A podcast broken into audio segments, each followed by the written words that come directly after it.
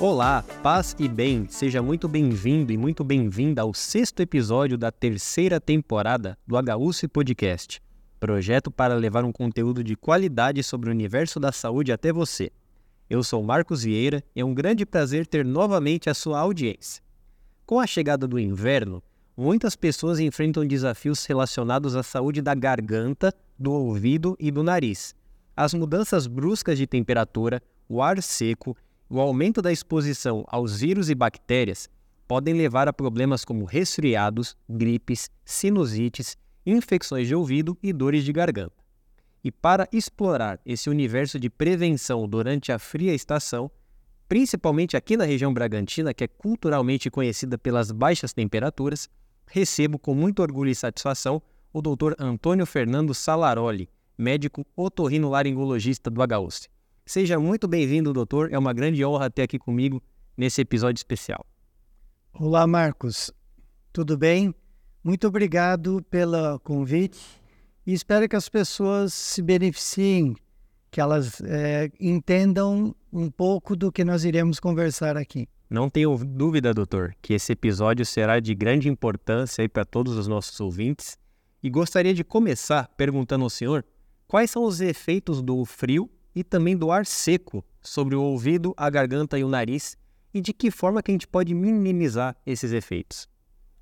Bem, é, o frio ele traz algumas alterações no nosso dia a dia. A primeira delas é que no início do frio todas as janelas são fechadas. E quando você reúne numa sala de aula, quando você reúne, enfim, em qualquer ambiente com amigos, esta sala fechada, ela possibilita que os bichinhos passem de uma pessoa para outra, porque não tem a ventilação. Né? Então, o frio é um desses problemas. A outra situação que nós temos é que do nariz até o pulmão, nós temos como se fossem alguns pelinhos muito fininhos, que, que eles são recobertos por um muco. Então, quando você respira, esse a, a, impureza que vem do ar, ela bate no muco. E esse muco, esses cabelinhos aí, eles se mexem e por passa para frente, eles vão empurrando para fora. Não só esses pelinhos maiores do nariz, é, é, são micro, eles são microscópicos. Então, numa troca súbita de temperatura, o que ocorre é que esses microcílios, que são os cabelinhos, né? Eles param de funcionar, eles dão uma diminuída na função. E aí aquela impureza que era para ser jogado fora pode começar a ficar guardadinha lá dentro. Então esse é um dos mecanismos que pode trazer um problema para toda a parte respiratória, nariz, os seios da face, as caixinhas que é onde tem a sinusite e o pulmão, a região de traqueia e pulmão além da, do frio trazer as complicações da porta fechada, das janelas fechadas, das reuniões fechadas, do problema do tal dos cabelinhos dos, dos microcílios, né, da mucosa. Então, nós temos o que também? Que o nosso nariz, a função dele é aquecer, umidificar e filtrar o ar.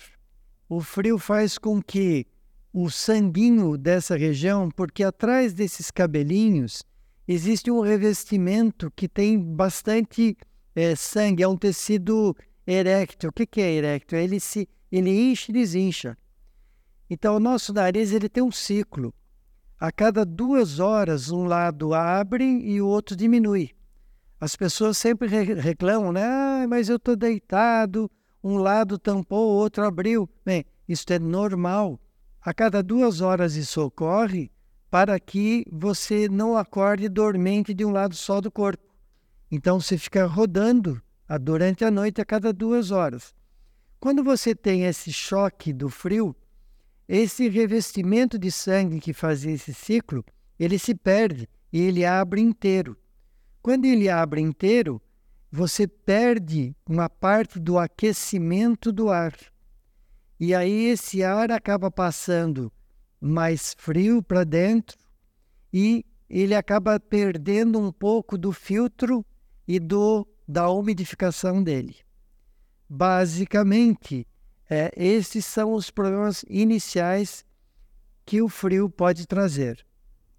E doutor, né, dentro de tudo que o senhor falou, sintomas podem ser manifestados. Quais são os sintomas mais comuns, né, da infecção de ouvido, garganta e nariz que chamam mais a nossa atenção, que ligam o sinal de alerta durante o inverno? No inverno, além desses cuidados que nós conversamos, que seria a não ficar em locais fechados em que tenham pessoas que possam estar doentes e passando para as outras. Mas, quando o nariz começa a falhar, a garganta reclama. Ela é a coitada da história. Dificilmente começa tudo por ela. Até pode, mas normalmente foi o filtro de cima que falhou e aí o bichinho entrou e ele começa, pode começar a irritar a parte de baixo. Esses, o que nós temos nessa época do, do ar seco e do frio, nós temos então uma falta de chuva, ah, nós temos ah, um acúmulo maior de, eh, de vírus. Quando, você, quando chove, a chuva lava, ela desce isso daí. E aí esses bichinhos não ficam tanto suspensos no ar. Então você acaba tendo esses bichinhos, mas você pode acabar ele pode acabar entrando mais no seu organismo mais facilmente, porque você perdeu a defesa e por causa dessas alterações. Então, a dor de garganta dos, do, dos processos virais iniciais, ou aquela febrezinha leve, pequena, baixa, né? ela pode, é, ela é normalmente de origem viral. Essa dor de garganta, você só tem que trabalhar para que você melhore a condição dessa região. Então, um gargarejinho com água morna e sal é sempre bem-vindo. Água morna e sal é uma medicação excelente. A água morna faz com que os vasinhos da região da garganta, eles, eles enchem um pouquinho e leve a defesa mais facilmente para a garganta. E o sal, ele tem o iodo, que é uma medicação que mata bichinho também. Além do que o, o sal, ele puxa a água do outro ambiente. Porque quando incha a garganta, o inchaço é o que? É líquido que está lá na garganta. Quando ela incha, o gargarejinho com água e sal é excelente para poder resolver essa situação. Se o nariz começar a falhar, o, o resto do, da, da parte da ligação entre as caixinhas, onde dá a tal da sinusite, e o ouvido, porque o ouvido ele se liga com a região lá de trás, atrás do céu da boca, atrás da campainha lá atrás ela, naquela região existe uma ligação do ouvido com a garganta. Se o nariz falha, você pode falhar essa ligação e pode acabar tendo problema no ouvido e na região dos seios da face também. E doutor, quais são as medidas preventivas que a gente pode adotar para evitar esse tipo de situação desconfortável durante o inverno? Como nós falamos que nessa época do inverno existe é, o aumento do, dos bichinhos no ar e a defesa do organismo dá uma diminuidinha. É, existe uma diferença entre gripe e resfriado. A gripe é tal, tal do influenza, que é aquele bichinho mais bravo, que, que tem a condição de complicar mais. Por isso é que existe a vacina. A vacina, ela anualmente, ela é atualizada. O que, que é isso? Esse vírus que está lá, esse influenza que está lá, ele, é, ele tem uma mutação, ele muda, ele, ele vai mudando de ano a ano. Então, a vacinação antes do inverno, na época anterior, que é quando o governo coloca ela para distribuição, é a hora da, de você conseguir uma defesa inicial. A segunda situação para evitar as complicações seria o quê? Muito líquido, quente, gelado, o que você quiser. Ah, mas o gelado faz mal? Não. O grande problema do gelado é assim: eu só tomo água gelada. Aí o que aconteceu? Tá, tá frio, vai ter gripe, para de tomar água gelada. E aí você para de tomar água, porque não, você não está acostumado a tomar água quente. Você para de tomar líquido. Parando de tomar líquido, o corpo todo sofre. Então, muito líquido, os cuidados com os ambientes fechados e a vacinação a princípio. Nós tínhamos falado do que era gripe e do que era resfriado. Então, a gripe é aquela que pode complicar normalmente para as sinusites, as pneumonias, principalmente no idoso e na criança. Já o resfriado é aquele que a febrinha é, baixa, é, vai dois, três dias, dá uma dorzinha de garganta e acabou. Então, nós temos que ter cuidado exatamente com o, o bichinho que é o mais forte, que é o da gripe. E nesse cenário, doutor, existem diferenças específicas no cuidado de crianças, adultos e idosos? É, a ideia básica é o, o idoso e a criança, eles, eles têm uma imunidade um pouco diferente. Então, o bebê, a criança, ele está formando aqueles anticorpos lá para se defender do mundo. Então a defesa da criança é um pouco menor. E o idoso, principalmente aqueles que têm algum tipo de algum probleminha, eles também têm uma defesa menor do, do organismo. Então tem que ter sim um cuidado um pouquinho maior.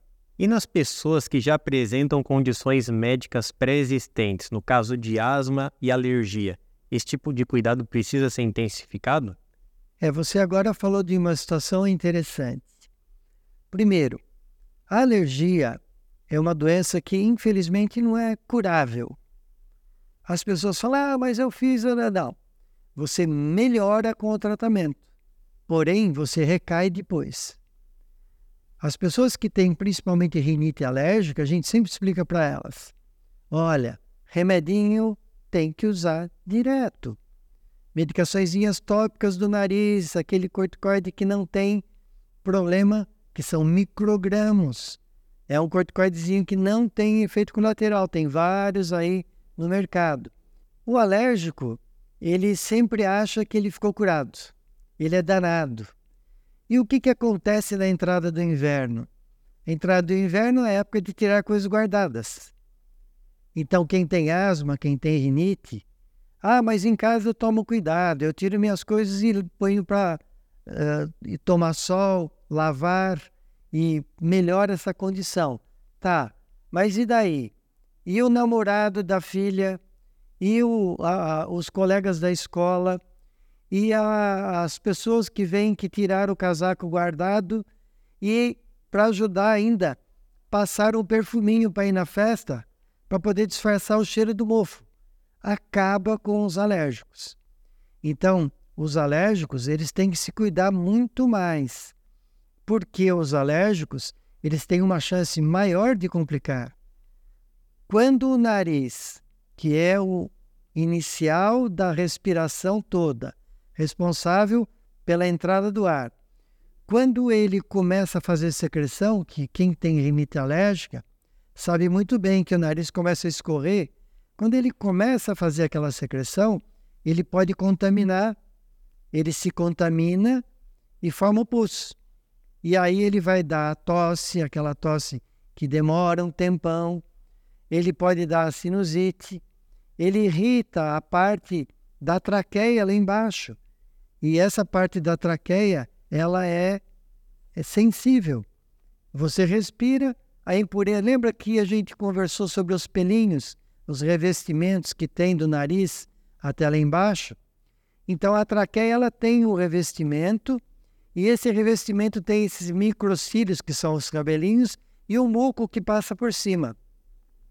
Quando esta, esse mecanismo falha, a impureza que você está respirando, que o nariz não conseguiu segurar, ele bate lá na traqueia. E a resposta da traqueia é tosse. As pessoas assim, preciso parar minha tosse, né? A tosse, ela é benéfica, ela está jogando fora. O que você tem que entender é que você precisa do quê? Precisamos umedecer, aquecer a região para que você melhore a condição do pulmão, para que essa secreção não fique espessa, para não dar infecção. E doutor, quantas pessoas que usam aparelhos auditivos, elas precisam tomar cuidados especiais também para proteger os ouvidos no inverno? Não, o aparelho auditivo ele está na região pra, da parte do conduto. Esta parte do conduto, ela tem uma defesa muito boa. Ela produz aquela cerinha que é para proteção e impermeabilização. Então, ela não tem grandes problemas com essas mudanças de temperatura. Essa é uma região sem grandes problemas para a parte do inverno. É só não usar cotonete para não complicar a história. E doutor, além do cotonete, uma pergunta muito frequente é quanto ao uso de umidificadores. E esse aparelho, ele pode ser benéfico para a saúde do ouvido, da garganta e do nariz durante o inverno?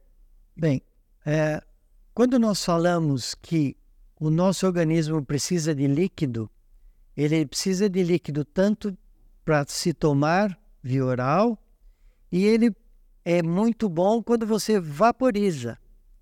Só que a vaporização, a melhor que existe, é aquela do bico da chaleira, que acho que tem muita gente que nem sabe o que é mais a chaleira, né? Ou então aquele do vapor do chuveiro. Esta é a melhor delas. Esses aparelhinhos, o que acontece com eles é que eles, o vapor é frio.